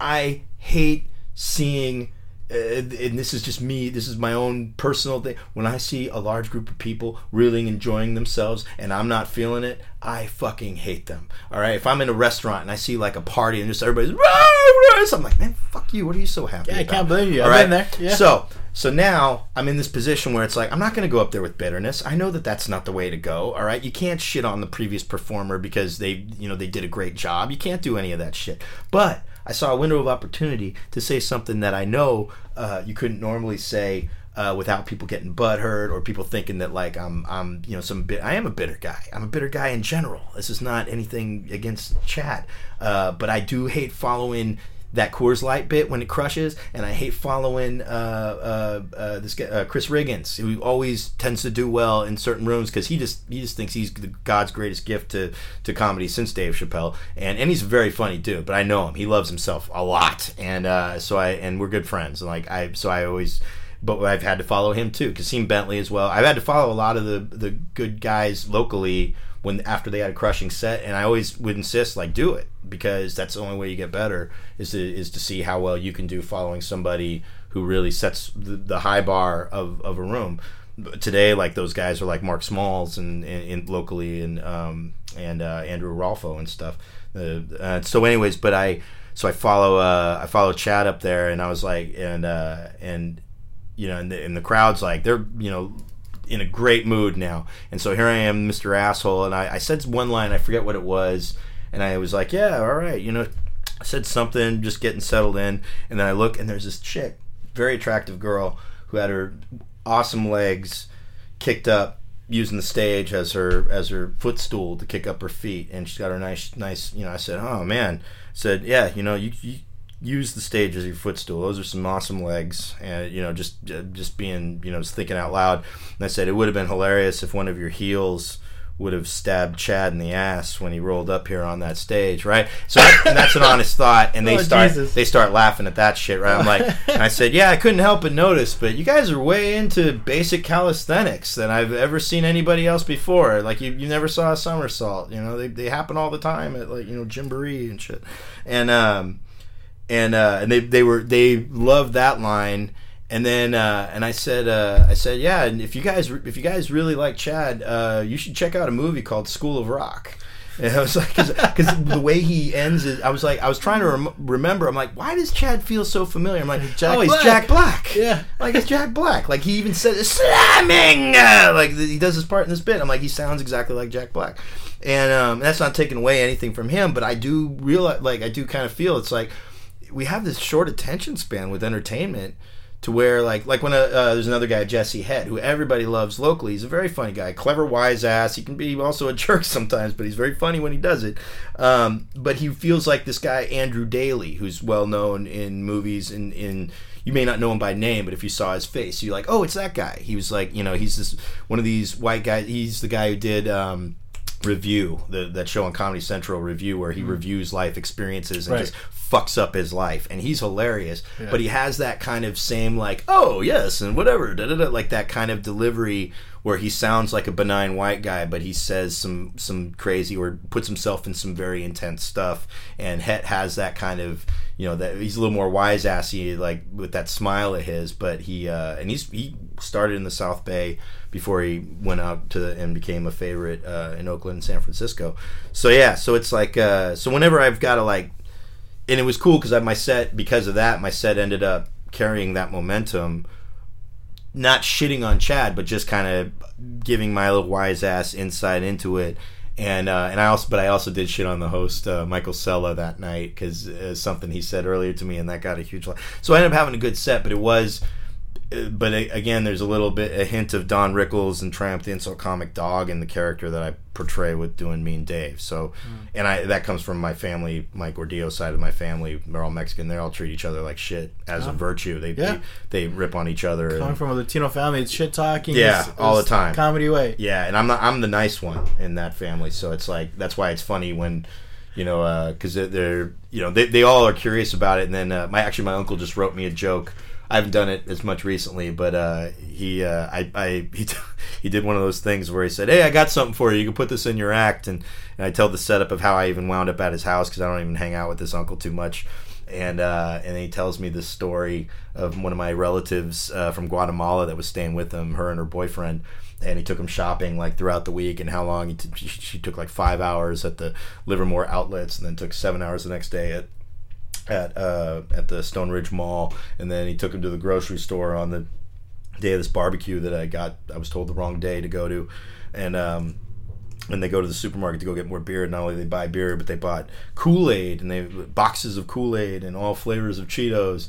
And uh, and then I said, and the point of me telling you this is to point out that this is just as boring a story to tell as it was to hear the first time that my uncle told it to me, and it belongs nowhere in my act. Uh, I'm trying to prove a point to him, and uh, you know, because he thinks the butt of the joke, like I can make a joke out of my relative from Guatemala who enjoys shopping in America. I'm like, are you fucking kidding me? It's Guatemala, man. I figure he gives you the concept. Yeah, and no, I'm like, I'm like, the joke is that you think that this is something that I should put in my fucking act. So you're the butt of my joke now, Yeah, Uncle. But yeah. uh, I get that from my dad sometimes. oh yeah. He goes, I got something for you. And Yeah. it turns out to be like a five story, Mhm. five minute story about something. I'm sure it was funny in your head, you know. But yeah, and that's but I'm I, it's and it's just a fun it's a fun thing to do, and that's how we rib each other. So I'm looking forward to my uncle being at one of my shows and like, oh yeah, this is a joke. But yeah, this is a joke my uncle gave me. Hey, right here, I'm gonna tell it right now and embarrass the fuck out of him.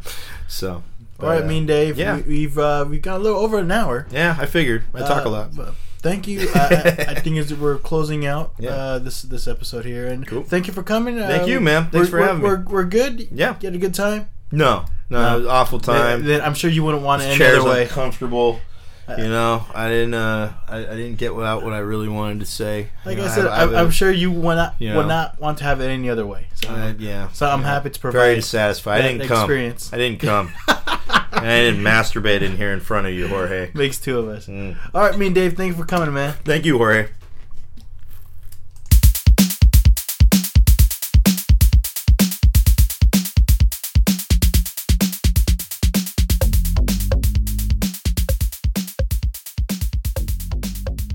Oh, that mean Dave. What a guy. What a guy.